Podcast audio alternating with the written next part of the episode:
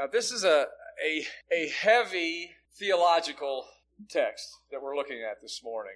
So it's not going to be one of those messages where you go home and say, wow, that was just, you know, so encouraging. That just that just set my soul ablaze. So I, I want to just talk to our teenagers. So we got two of them right here in the front. She said, oh my goodness, I'm walking right down here, so I'm going to be on center stage. Why is there sin in this world? So we all are going to have to deal with this somehow, that I've got something in my life called sin. And that because of that, one day I'm going to face God. And he's going to say, what did you do with my son, Jesus Christ? Because that is the only payment for sin. So there's a solidarity that all humans share.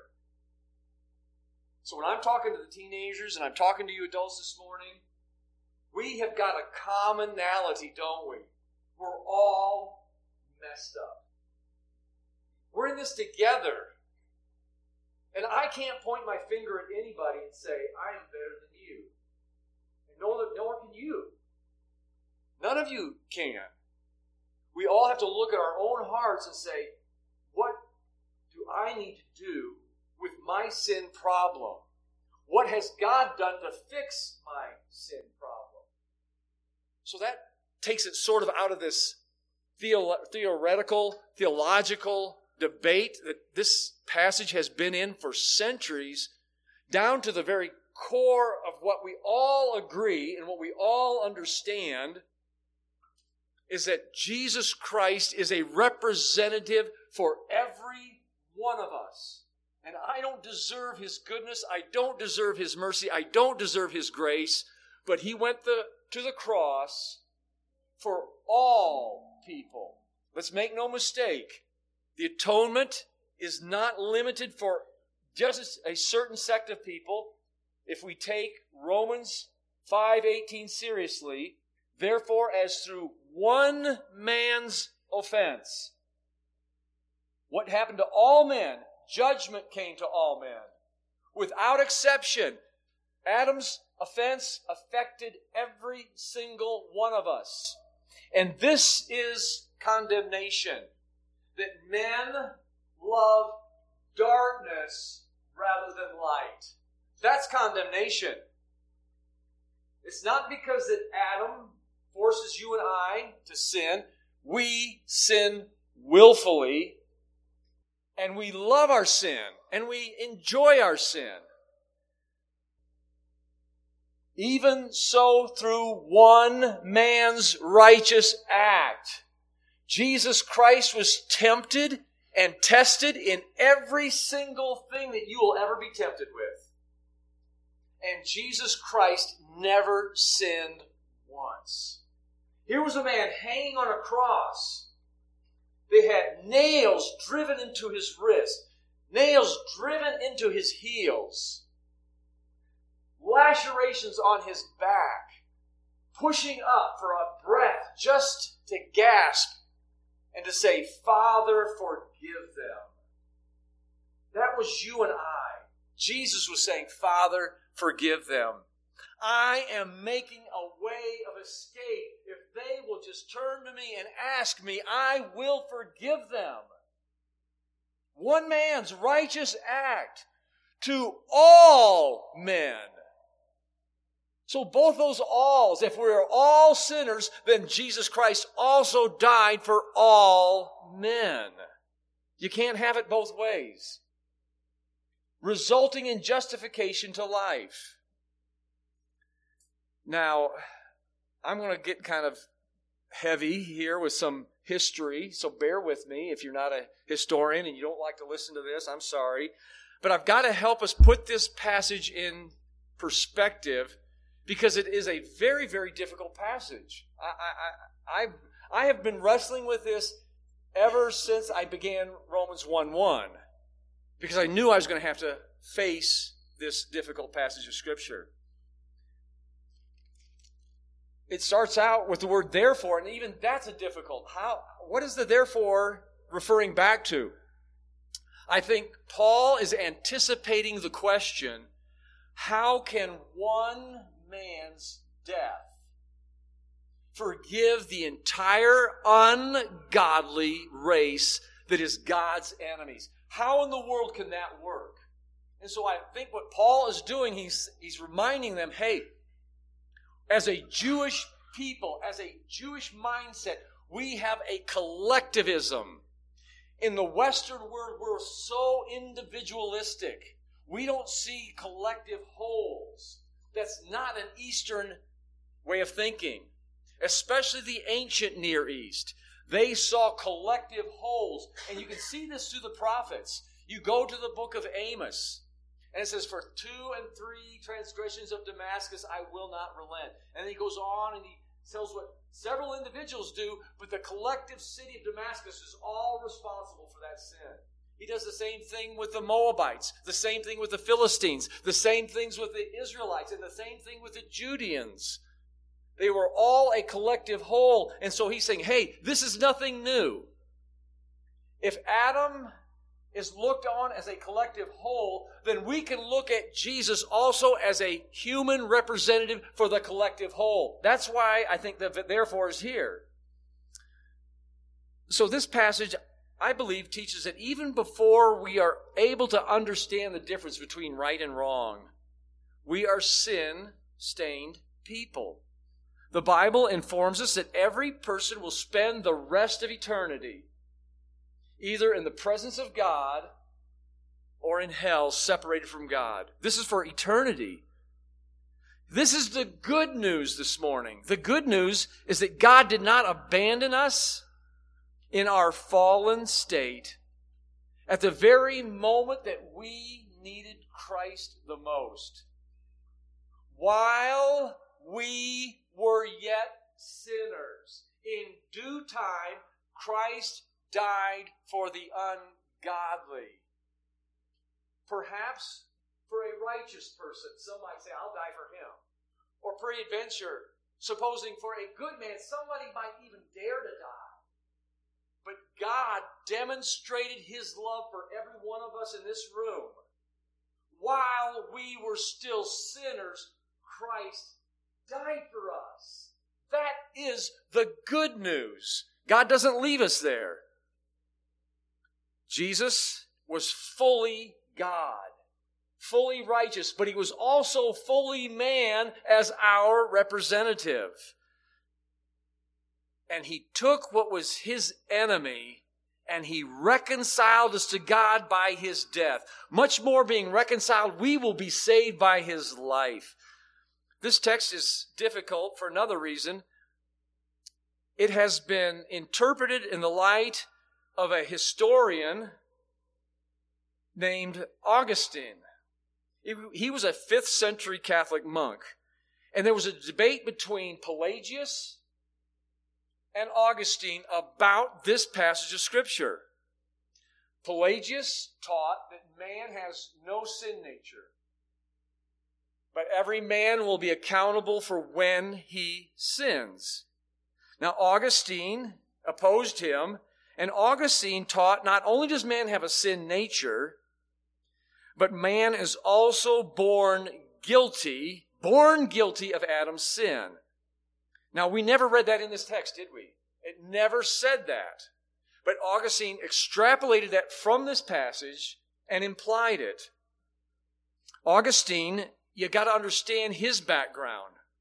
Before Augustine converted to Catholicism, Augustine had been in a sect called the Manichaeans.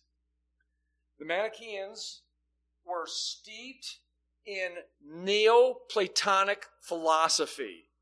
They were steeped in Greek Stoicism. The Stoics believed that everything Every single minute detail was predestined and predetermined, and you had no free will whatsoever. And that was a part of Augustine's background. He was in this Manichaean sect before he converted to Christianity. The Manichaeans were also steeped into fatalism. The Manichaeans taught a form of Gnosticism as well, that the soul was trapped in this evil body. Dualism is what Gnosticism is. So you are in a physical body, and that body's just awful, and you're just trapped in it. And the only way you can get out of it is if you are somehow supernaturally enlightened against your will, and it was called gnosis or gnosis or knowledge. And that's what the Gnostics taught, that you were trapped in this body of evil, and you had to get to a higher plane of spirituality, so, sort of mystically or supernaturally. You couldn't explain it. And so this is the background of Augustine when he approached the Bible. Unfortunately, many, many of our reformers also were well-versed in Augustinian theology. They immerse themselves in it, because Augustine was the, really the first serious theologian in the Catholic Church. And all of our reformers came out of the Catholic Church, and particularly Martin Luther. Martin Luther was actually an Augustinian monk. So he studied Augustine in depth. Augustine highly influenced. In fact, if you read John Calvin's Institutes of Theology, he quotes Augustine more than any other theologian. So Calvin's influence goes back to Greek mythology and Greek Manichaeanism as a result of Augustine. Zwingli did not uh, waver at all from Augustine, nor did John Knox in Scotland.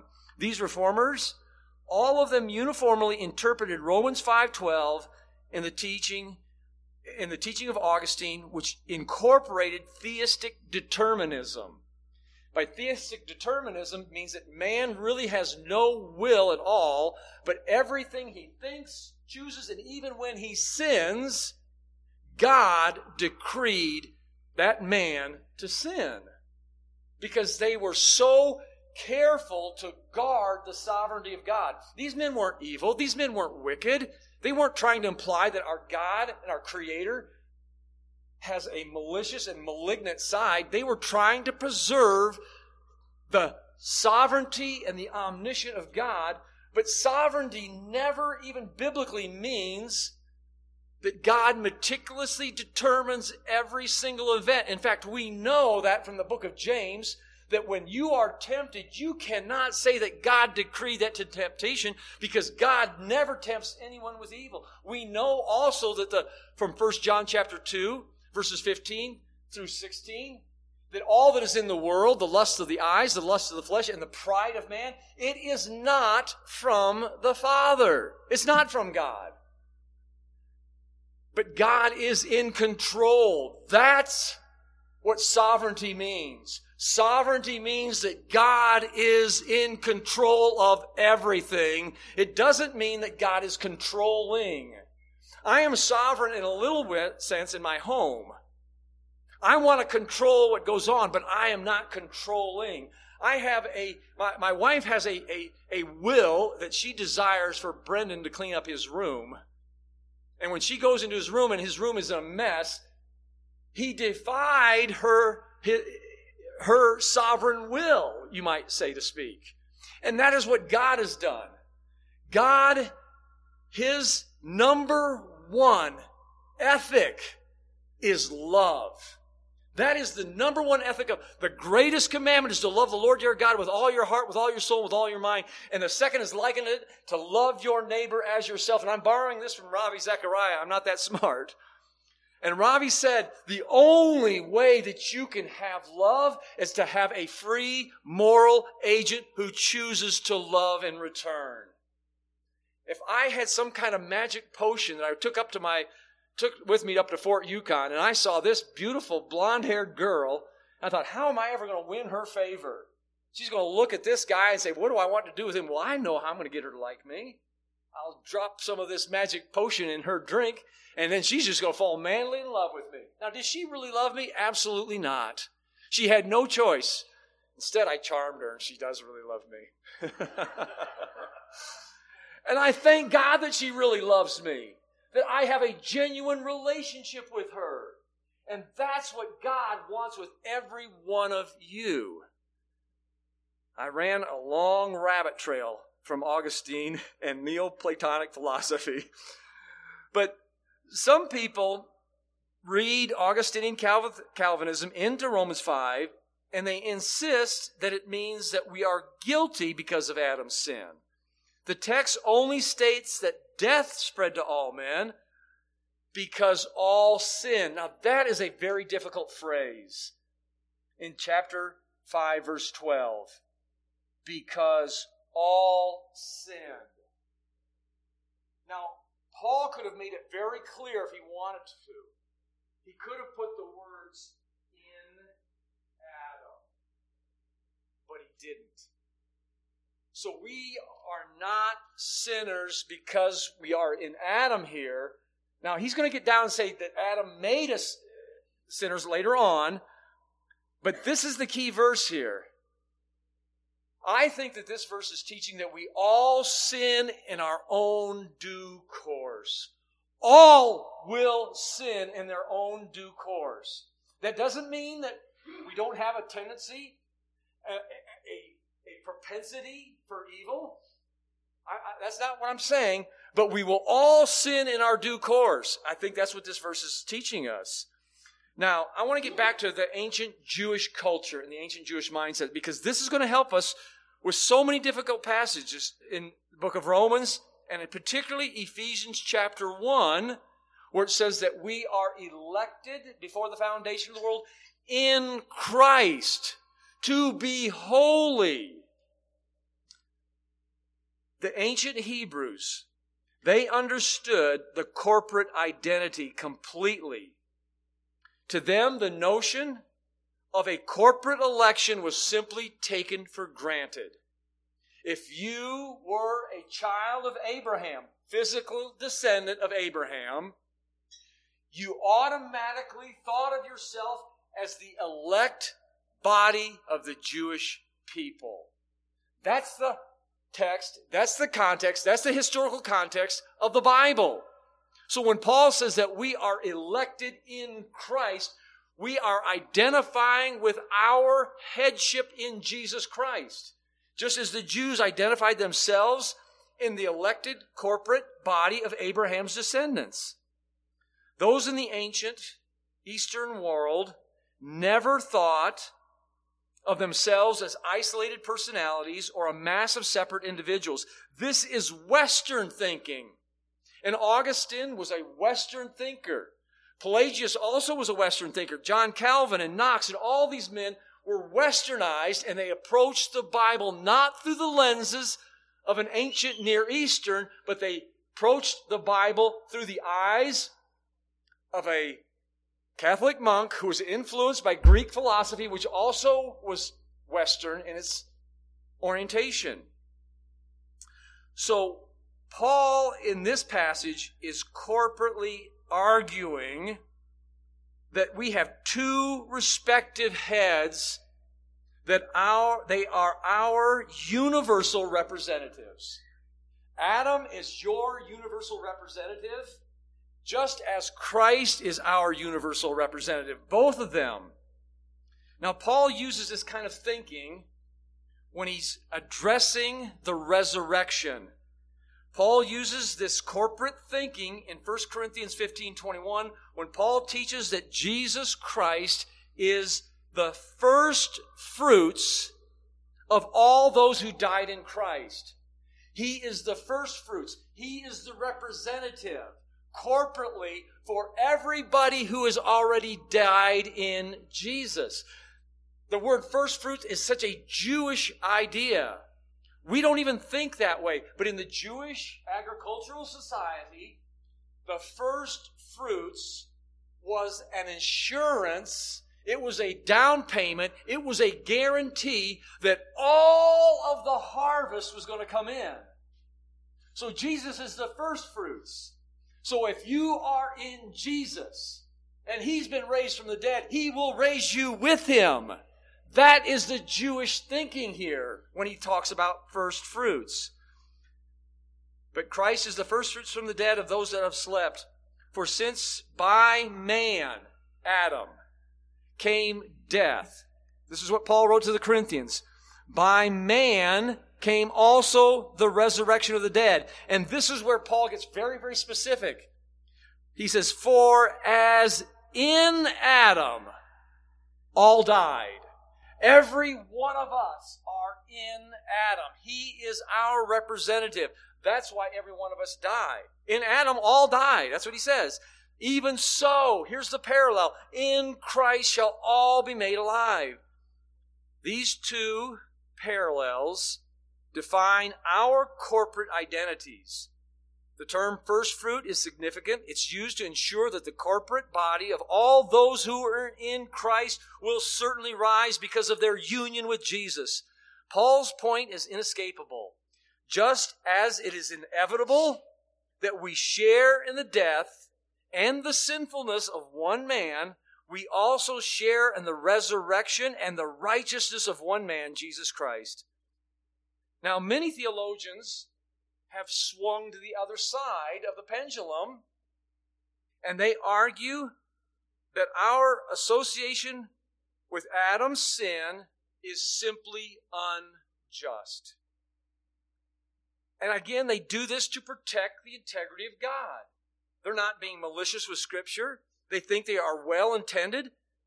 But I think they are in error partially because they tend to read the Bible through Western individualistic perspective instead of the ancient Near East perspective that sees a collective whole, that we are all in Adam. But more importantly, I think they don't consider deeply the opposite principle of our representative head that also works whereby sinners can be constituted as righteous through their being in Christ. But we've got to keep a balance in all of this. We are not teaching universalism when we say that we are all in Christ to be raised. We must personally, listen to me, we must personally ratify the work of our of Christ in our life by responding to his gospel call through repentance. And what I mean by repentance, it is not a work, it's not an act.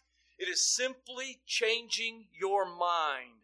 Metanoia is the Greek word to repent, and it means I stop thinking myself as a good person.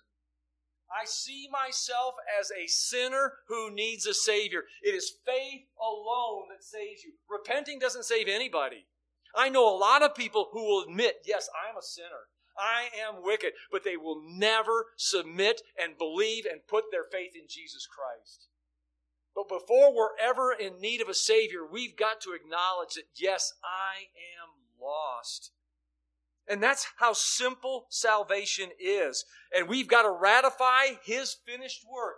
And the same thing is true of Adam. I might be a sinner by nature. I might be a sinner by my own. But I must, let, let me just get back to my notes. I don't even know what I'm rambling about here. here. In a similar way, we must personally ratify the work of Adam in our life. Now, how do I personally ratify what Adam did? I do it when I become knowledgeable between right and wrong. And I willfully choose to do what is wrong. Then I ratify what Adam has already done. Now, the Bible, I think, supports this, that children do not have a knowledge of right and wrong until they come to that age where they understand the difference. Let me read to you Deuteronomy one thirty-nine. Let me give you the historical context of Deuteronomy one thirty-nine. The spies go in and they look at the land, right? The promised land. They see these huge walls. They say, man, we can't get into that city. And the people, they're giants. We can't fight those giants. And so they, in unbelief, turn around and say, we're going to just walk out here. No, worse than that, we're going to go back to Egypt. Now, what did God say about the children? Let's listen to it carefully. Deuteronomy one thirty-nine. This is what the Bible says.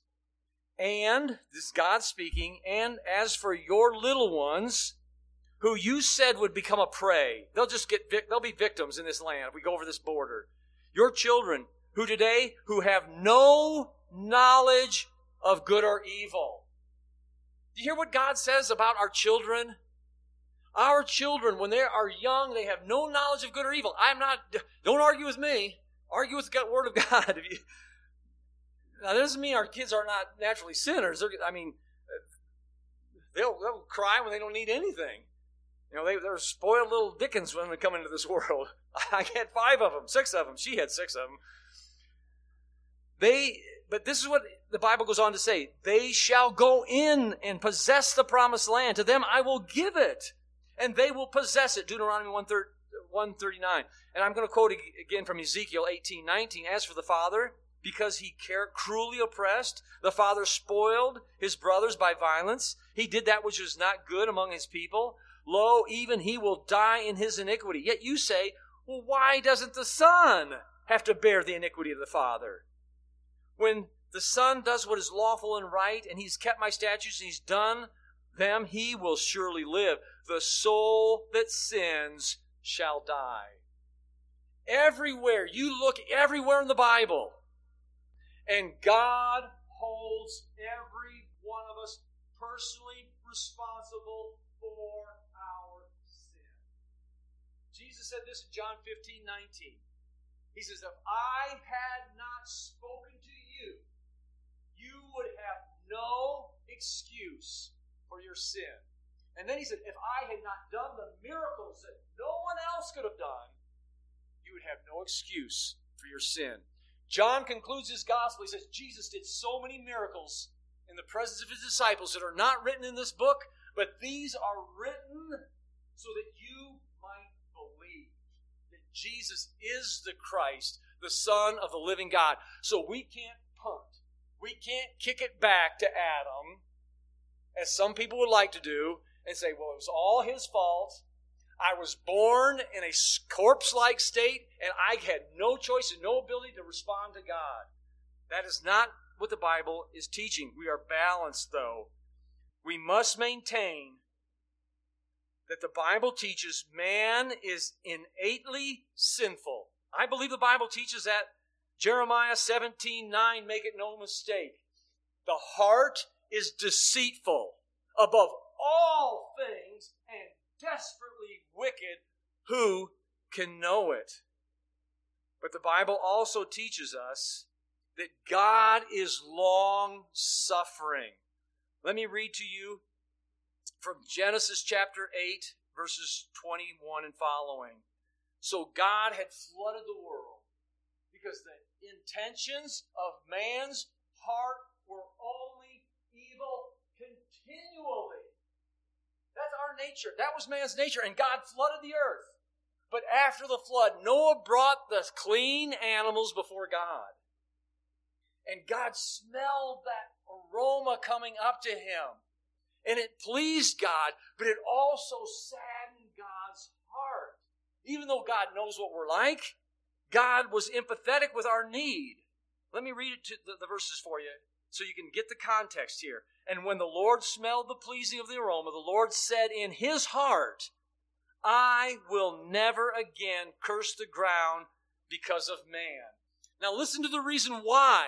Why is God going to do that?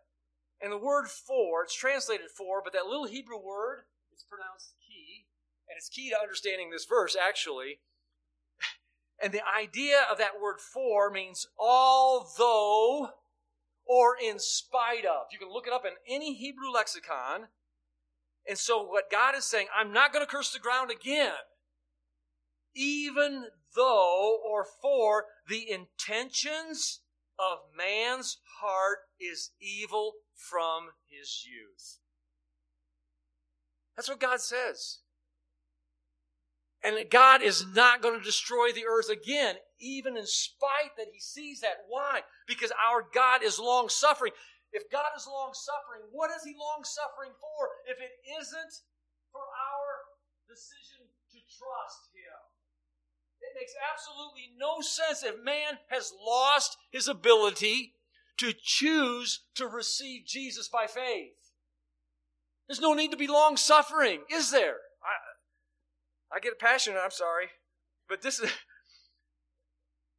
be a Berean if you, you, you know, anyway, this is where I'm going with this.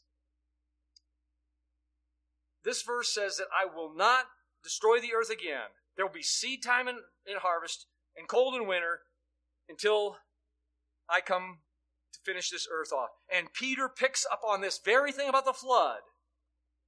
But what this verse is teaching us is that man, by his nature, is a sinner. From the time that he acts with his conscious awareness to sin, at that point, he becomes accountable for his own sin before God, and God is forbearing, hoping that grace and mercy will bring us to saving faith.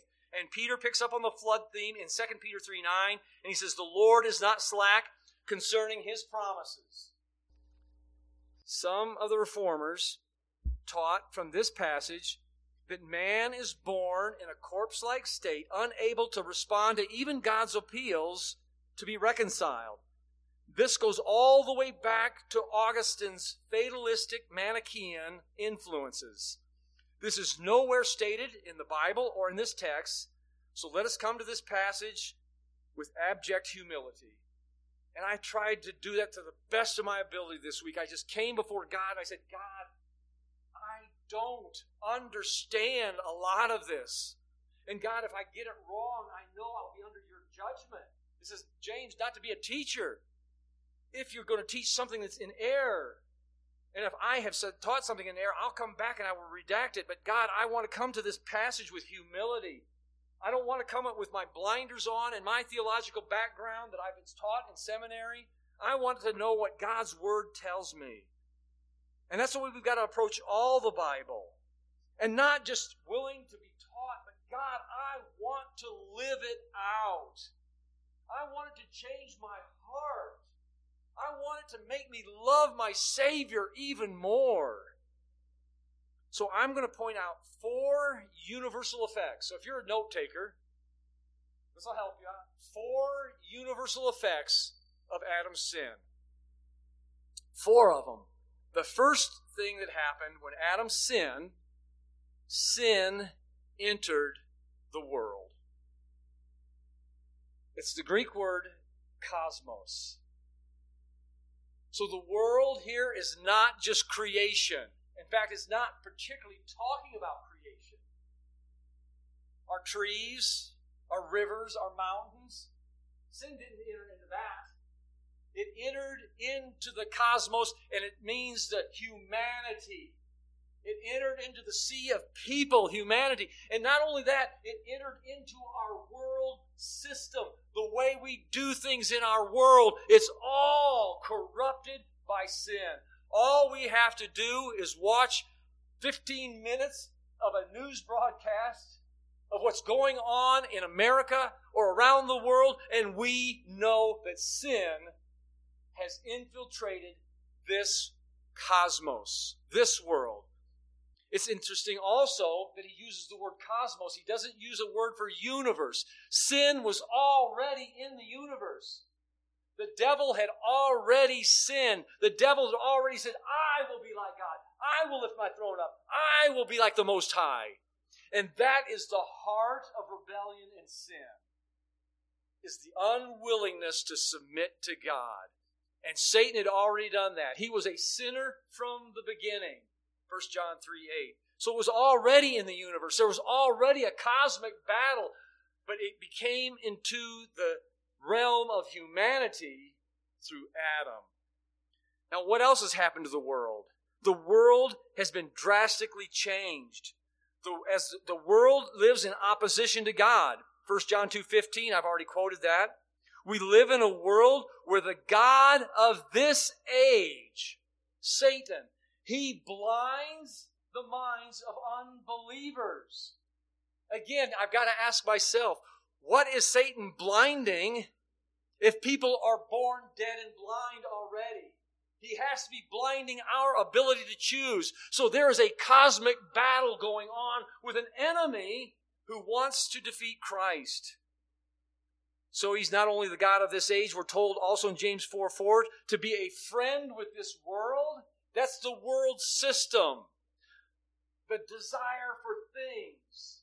The pride of life. You want to be a friend of that, and you make yourself the enemy of God. James four four. The second thing that happened, universal effect of Adam's sin, was death came through sin. Every one of us are going to have to face death. That's a sobering thought. I remember when I was y'all's age, I thought I was never going to die. I really did. I thought I was invincible.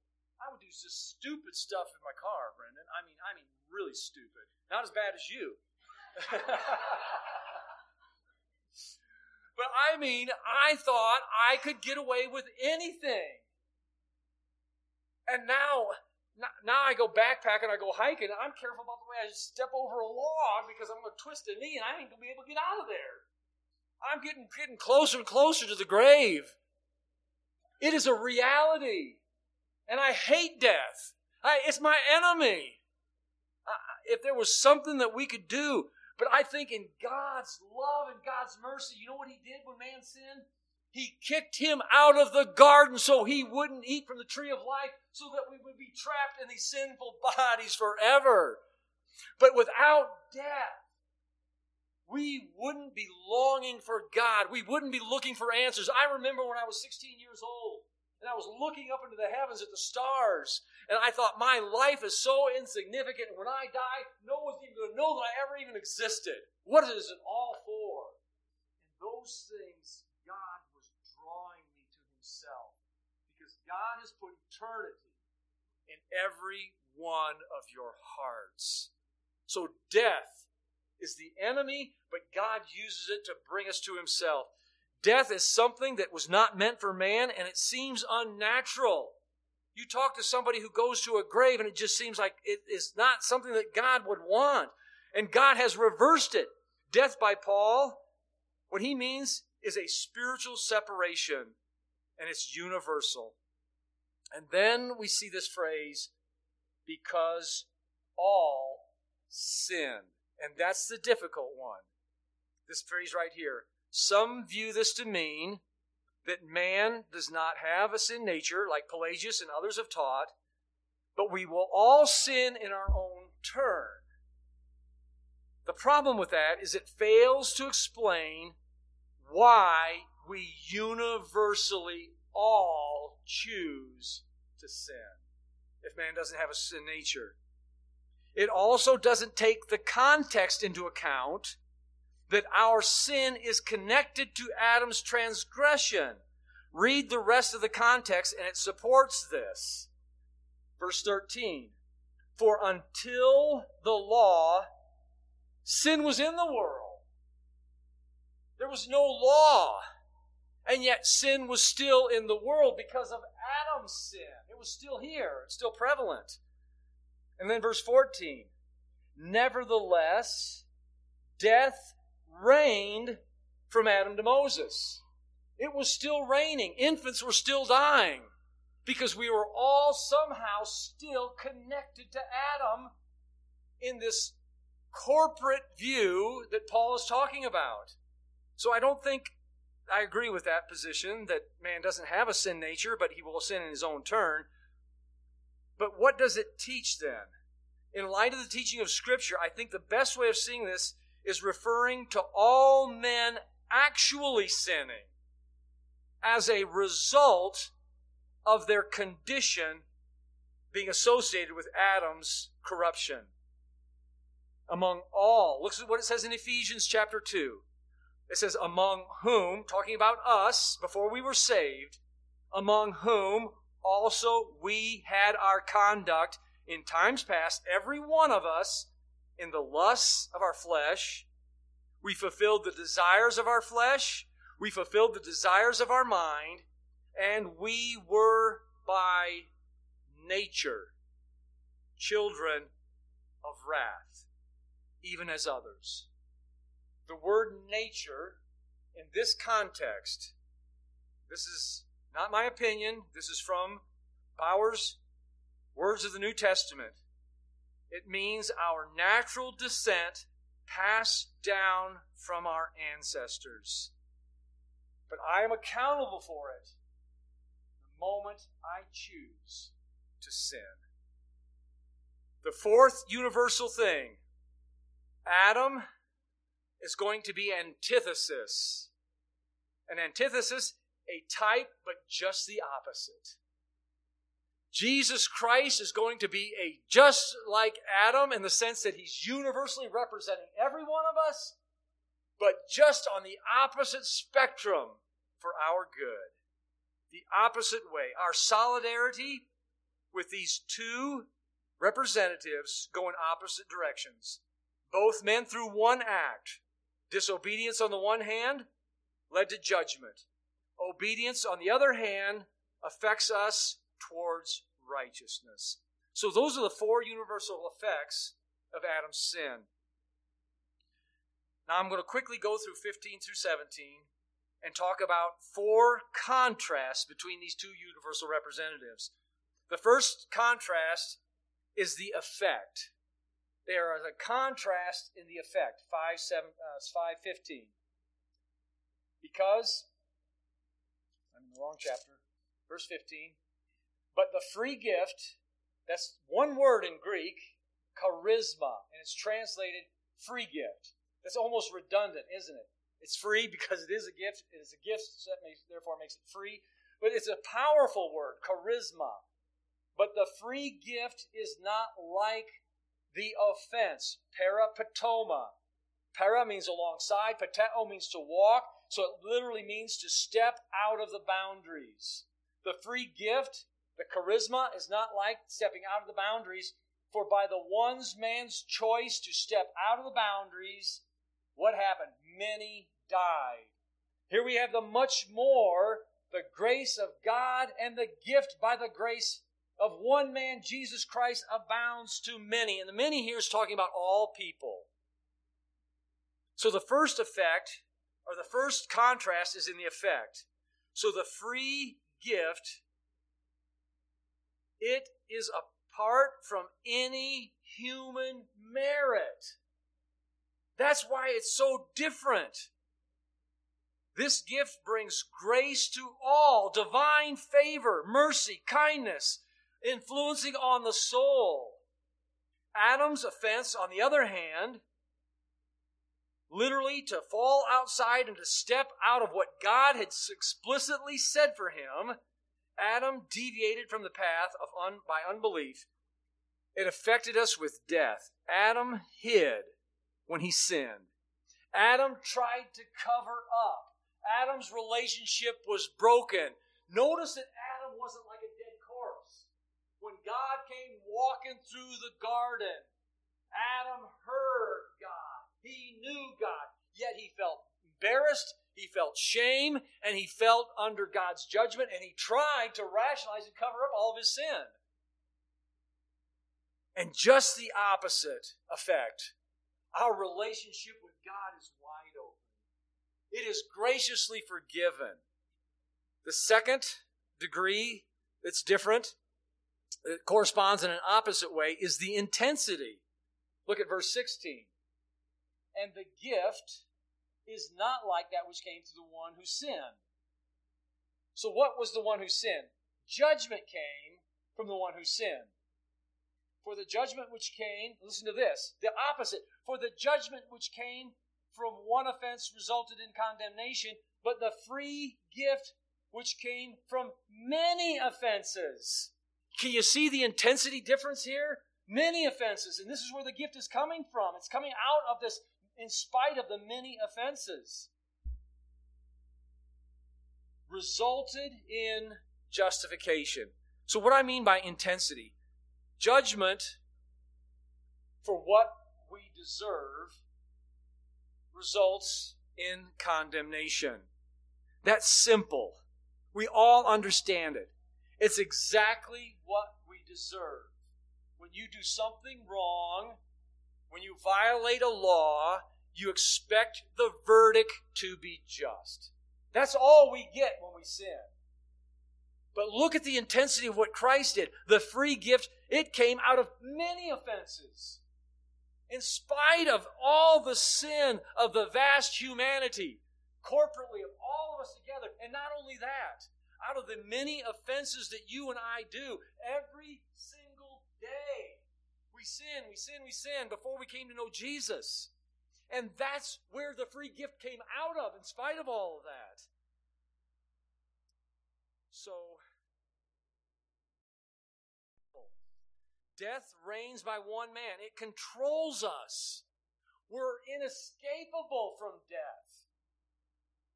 In Hebrews nine twenty-seven says, it is appointed unto man once to die. We cannot escape it. It reigns over us. It rules over us. As much as we try to defy death, we'll never do it.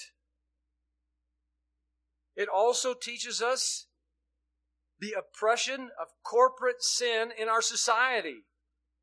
In our flesh, Paul says, no good thing dwells. The dominion of people's person, a personal sin produces dread, it produces guilt, and it produces fear.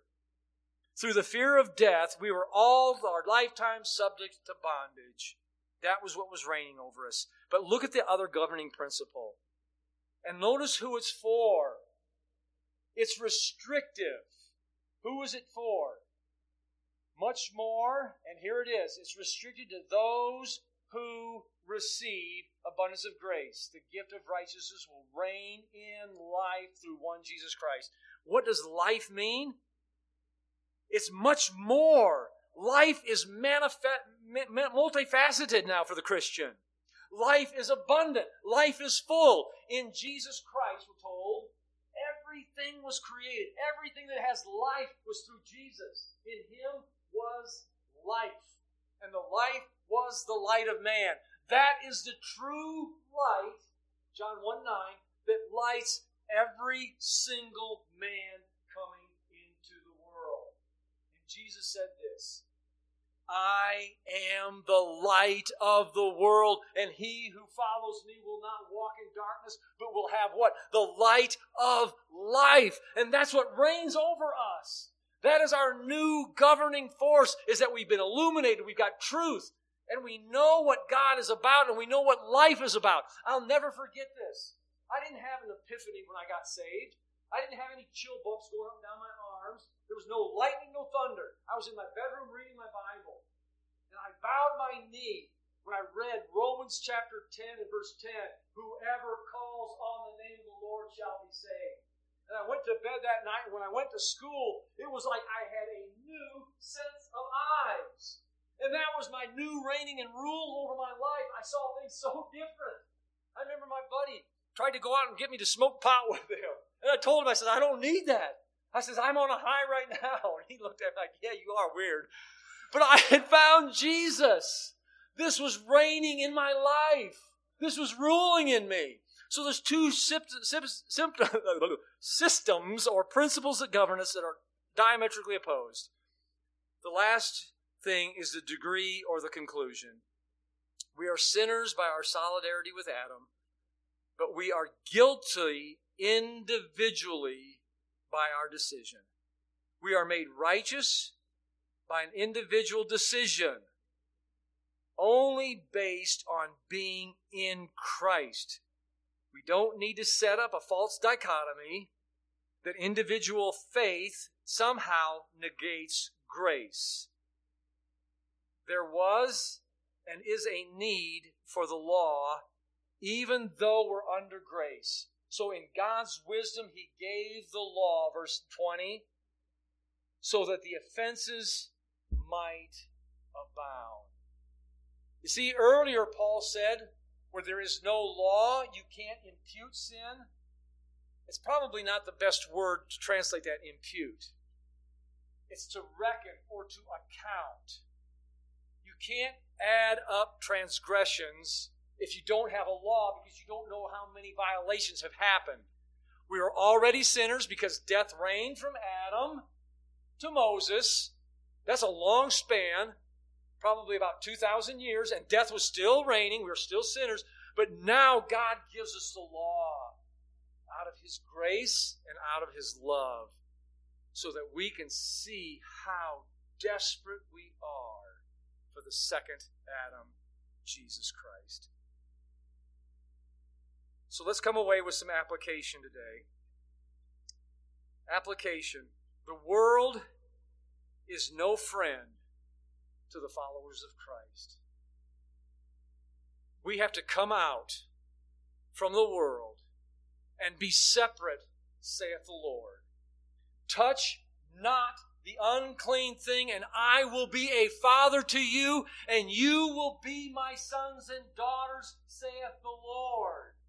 Having therefore these precious promises, let us cleanse ourselves from all filthiness of the flesh, perfecting holiness in the sight of God. This world is not our home, hallelujah. I have been crucified with Christ. God forbid that any of us should brag or boast, except in the cross of our Lord Jesus Christ, by which this world is dead to us. And I am dead to the world. That's our first application. Sin is in this world, but I am not of it. No one can serve two masters. Sin leads us to death and it reigns over us, or grace reigns over us, and we're under the reigning, ruling righteousness of Jesus Christ as our King. Our old man in Adam has been defeated. Now we need to apply spiritual disciplines. That's Romans six, seven, and eight. Because it just doesn't happen automatically. And that last thing for the believer, sin separates us from fellowship from God, but never our relationship. So we need to have self-judgment and to be vigilant in examining ourselves every day. Father, this is a profound passage of Scripture, and I don't think any of us will ever understand it